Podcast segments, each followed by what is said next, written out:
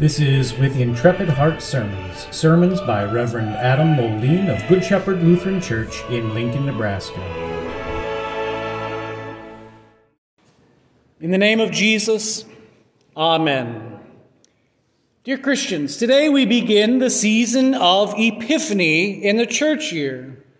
The word epiphany comes from a Greek word which means to shine forth or to reveal. And that is the focus of all the scripture lessons that you will hear during the season of Epiphany. All of the scripture lessons during Epiphany teach us how Jesus is the Word made flesh, how He dwells among us, and how His glory and light shine forth into all the world. All of the scripture lessons during Epiphany teach us how Jesus is the one true God in human flesh. They teach us all about how Jesus has come to save us. And so that process begins with our gospel lesson for this evening. In our gospel lesson, Magi, Eh, or as we commonly refer to them, wise men, are coming from the east to look for and to worship Jesus. Now, the translation wise men isn't necessarily the best because when I hear the word wise men, I think of the three stooges. And the word wise men often implies that these people are smarter than your average person, that they have some sort of secret knowledge some sort of Gnosticism, some sort of thing outside of themselves that have led them to Jesus. In all of the movies, we see them arguing over charts and stars and wondering whether they should come to Bethlehem or not. That's not why they come. They don't have some secret knowledge. It isn't star charts that bring them to Jesus. Rather, it's something much more accessible to all of us and something much more valuable the Word of God. Now, these magi were probably from what was then known as the Parthian Empire. The Parthian Empire was the ancient rival of ancient Rome. It's in what is today Iraq and Iran. These Parthians were descendants of the ancient Babylonians and the Persians who came after them. The people who had once taken the people of Judah, the people of Israel, into exile back in the days of the prophet Jeremiah. The books of Daniel and Ezekiel were probably even written in ancient Parthia. And in the time of our Lord Jesus' birth, there were still Jewish people living there in that kingdom, even as a small number do even today. Now, if you remember from your Bible history, by military might, the Babylonians, the Parthians, had conquered Judah. They had led them into exile. And as the people were being led away into exile, they had brought their most precious gift with them. Out of all the items that they had saved from their burned and destroyed homes, the most precious that they carried with them was the Bible, the Word of God, the Torah. They had carried those books all the way across the desert to their exile by the rivers of Babylon. It is within those books, within the book of Numbers to be specific, Numbers chapter 24, in words prophesied by Balaam, the son of Beor, the prophet that you know because of the talking donkey, it's in those words that a prophecy was given. A prophecy that a star would rise from Judah, and a scepter would rise with that star, and that scepter and that star would exercise dominion over all, especially over Moab and Edom. Yes, words written by Moses, prophesied by a non Israelite prophet. That's what the people of Judah carried with them into exile. The words of the Torah were kept and copied over and over for 1400 years. Those words were even carried into exile and kept for 600 years until finally they were read by Magi. Yes, Magi who were studying the sacred books of Scripture. Magi in Iran or Iraq who were reading the Bible. Magi who, having read the Bible, were looking for the star that Baal, Balaam, son of Beor, had prophesied. They saw the star and they traveled to Bethlehem to see Jesus. When Jesus was born, the star had risen, the Magi saw it, they read their Bible, and they followed to see what they might see. The Bible, God's Word, brought these Gentiles to the Holy Land to see their Lord. Now, when I hear this, I can't help but think of the tremendous amount of irony that there is. I mean, Jerusalem is not a small town in the ancient world. According to Josephus and I think Tacitus, there are roughly about 30 to 50,000 people living in the city of Jerusalem, the former city of David, the capital of Judea. The vast majority of those people living in Jerusalem were Jewish people who had copies of the Torah in their synagogues, who heard them every week on Saturday. They may have even heard the book of Numbers, chapter 24, and the prophecy of the star and the scepter. Jerusalem, with its 50,000 people, was also the capital of a kingdom ruled by Herod the Great. And Josephus and Tacitus tell us that there were about 600,000 people living in Judea. Again, the vast majority of them Jewish citizens who still prided themselves as God's people and who endlessly read and debated the Torah, God's Word. It's to this part of the world that the Magi come, drawn by the Word of God that proclaimed a star and a scepter and a king being born. And so the irony is this when Jesus is born, no Judeans come to his birth except for those shepherds out keeping watch over their flocks by night. And God had to send an angel to preach a sermon to them. Only then did they come to see Jesus. No Israelites had worshiped Jesus except an old man, Simeon, and an old woman, Anna, who had worshiped him at his presentation in the temple several months after he was born.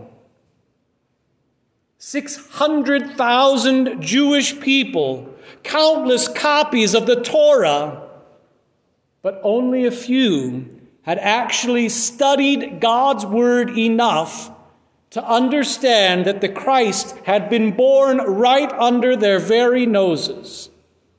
Only a few knew enough to know what to look for at the Messiah, the Christ's birth. So, When the wise men, the Magi, arrive in Jerusalem looking for the Messiah, no one knows God's word well enough to even know where to find him. Herod, an Edomite, has to hire people to read the Bible for him. He has the chief priests and the scribes dig through all the copies of the Bible and finally, in the book of Micah, they see where the king, the Messiah, will be born in Bethlehem of Ephrathah. Do you see the irony?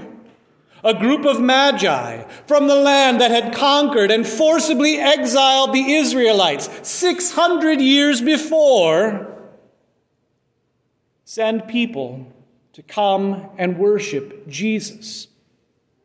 While the Israelites, 600,000 of them, all within 60 miles of Jesus. And no one comes to worship. The Word of God called the Magi across hundreds, if not thousands, of miles to worship God in the midst of people who don't even know that He's been born. Though God had told them just that. And so the Magi worship Jesus. The Magi bring him kingly gold, godly incense, deathly myrrh, as gifts to even prophesy about what his own life will hold the Magi, kneel before the Son of God made flesh and worship him as God and Savior. The Magi do this. The Judeans don't care. Well, that's a nice bit of history, isn't it? So, what does this have to do with you? Why does this matter? Well, let me ask it this way How many Bibles are in your house? I did a quick run through.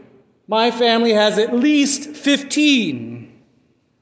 I looked this afternoon in my office. I have at least eight. The rest of the stack is right inside the door. I'm sure that you have close to the same number. The Bible is the most published book in the history of the world. Our confirmation students each get a copy when they begin their classes. Our congregation has an annual Bible sale when the Lutheran Study Bible, with all of its indexes, study notes, cross references, and more, are made available for you to purchase for much less than your monthly cell phone bill costs.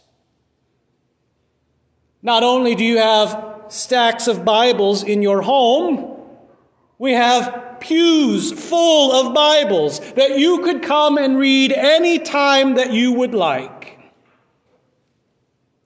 You, as a congregation, have hired pastors to teach you the Bible, to read its Greek and its Hebrew, and explain what it means, to learn the history that it encompasses, to proclaim that Bible to you in sermons, from pericopes in the lectionary. You have hired us to bring God's word to you, to make it available to you when you're sick, when you're in need, when loved ones die. You have God's Word available to listen to as you drive around in podcast form, on radio stations, you have portals of prayer sent to your door, countless devotion books of better and lesser quality. You have access to God's Word more than any other generation that has ever lived on earth.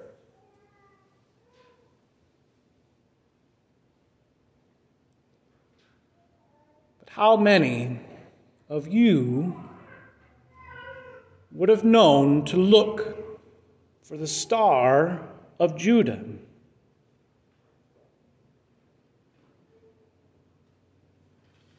How many of you,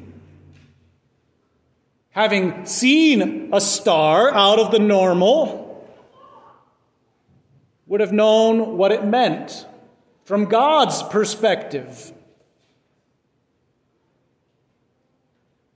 Sure, there might be a special on it from the Discovery Channel, but would that tell you the truth?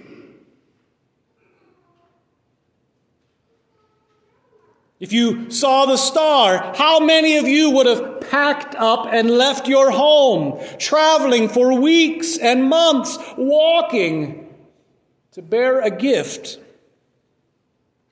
or to see that wonder up close?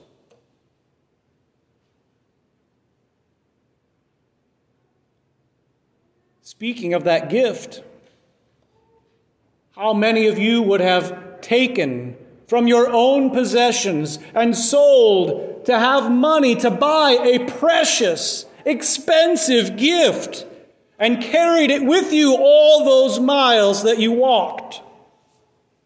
To give it to a baby?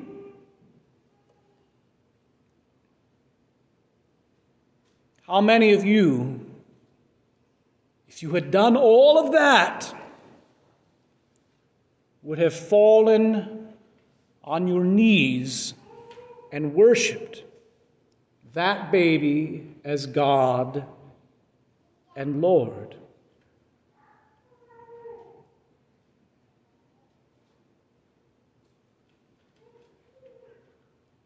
I'll bet not a one of us would have done that.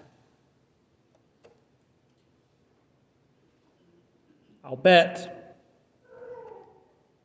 that only a few of us have cracked open our vast stacks of Bibles more than once or twice a month. I'll bet no one in this room has read Numbers 24 or Balaam's prophecy about the star from Judah, not one lick until preparation for this sermon was begun, let alone the countless other prophecies recorded in the words of the Bible that teach us about Jesus. I don't even know how much time I've spent reading the book of Numbers in the last year. No, we hardly know even the basic outline of the scriptures, let alone the fine details that proclaim God's glorious love for us. We have time to watch reruns of The Office or The Lone Ranger, or to watch another season of football when our team is terrible, or to scroll through countless hours of worthless social media posts. But we don't have time open our dust covered Bibles sitting around our homes. Well, Pastor, I know what's in the Bible.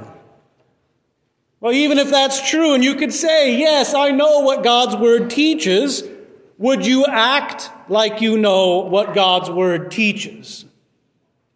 We don't have to walk for months across a desert territory on roads frequented by robbers to see Jesus. All we have to do is climb into our climate controlled car and drive for a few minutes in traffic. We don't have to buy and carry precious gifts safely for months on camels while sleeping in tents to bring gifts to Jesus. And yet, oftentimes we hardly have enough as a congregation to even meet budget. We don't have to go before egotistical, murderous kings to ask where Jesus is, which is good because we can't even tell our own city officials we'll keep our church doors open no matter what. Thank you very much. We face no persecution. The government doesn't come into our homes stealing away copies of the Bible and burning them in the town square arresting our preachers, or forcing the church underground, as is happening right now in countless places across the world. We know nothing about that, not really. But at the same time, would it matter if they were?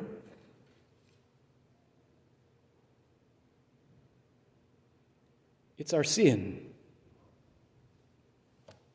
Our sin, our pride, has taught us that we don't need God's word anymore, that we've learned enough, heard enough, studied enough, and more. It's our sinful apathy that told us that God's word is harder and that there are easier, more immediate, rewarding ways to spend our time than reading the word. The world has lied to us and said, a loving God will probably save you anyway. Your sin, your sin has closed your eyes to Jesus. So repent. Repent, dear Christian.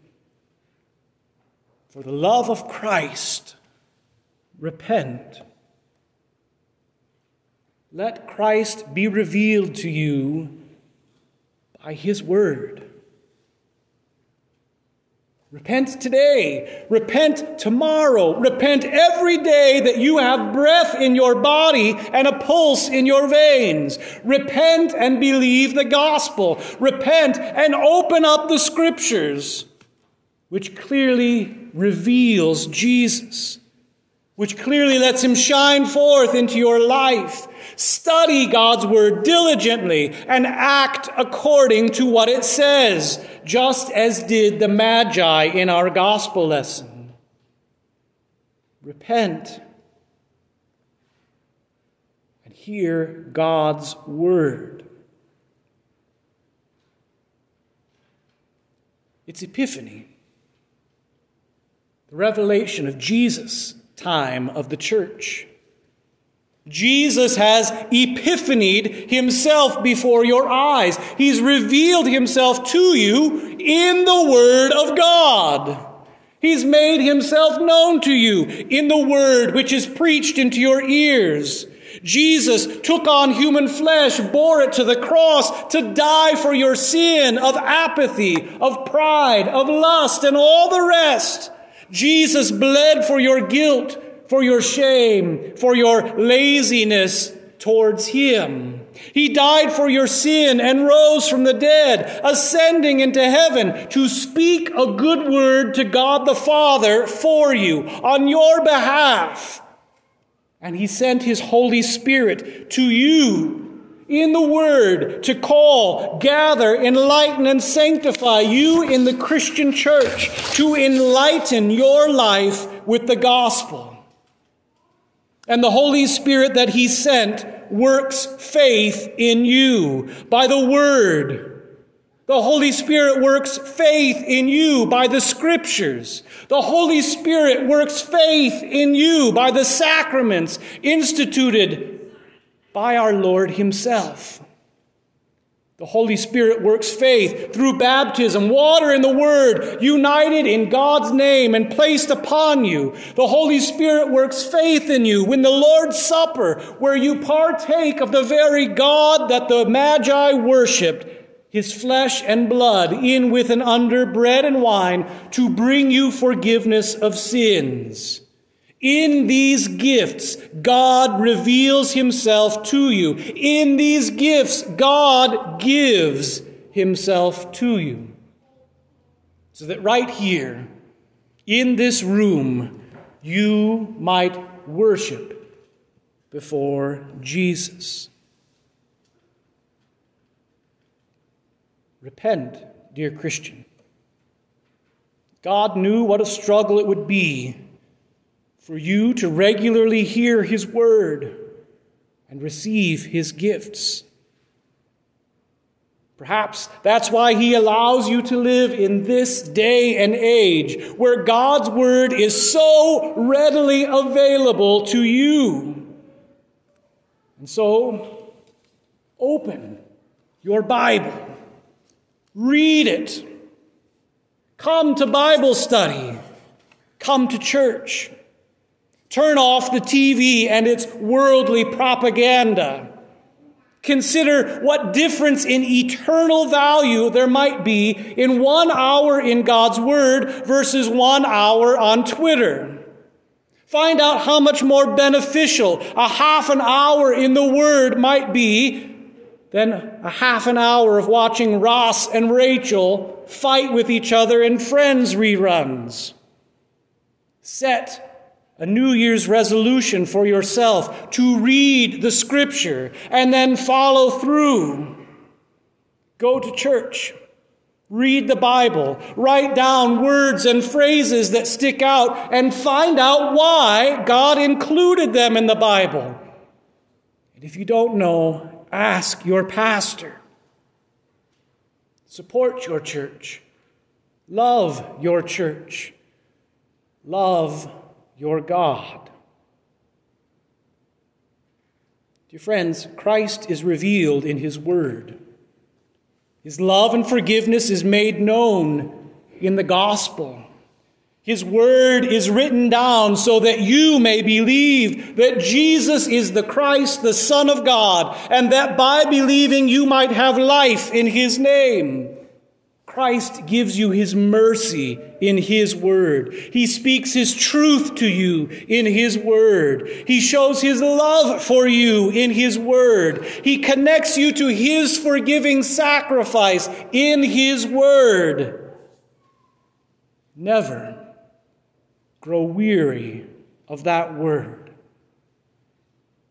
Never stop receiving what God can never stop giving. Love that word because that word is our only hope. In the name of Jesus, Amen.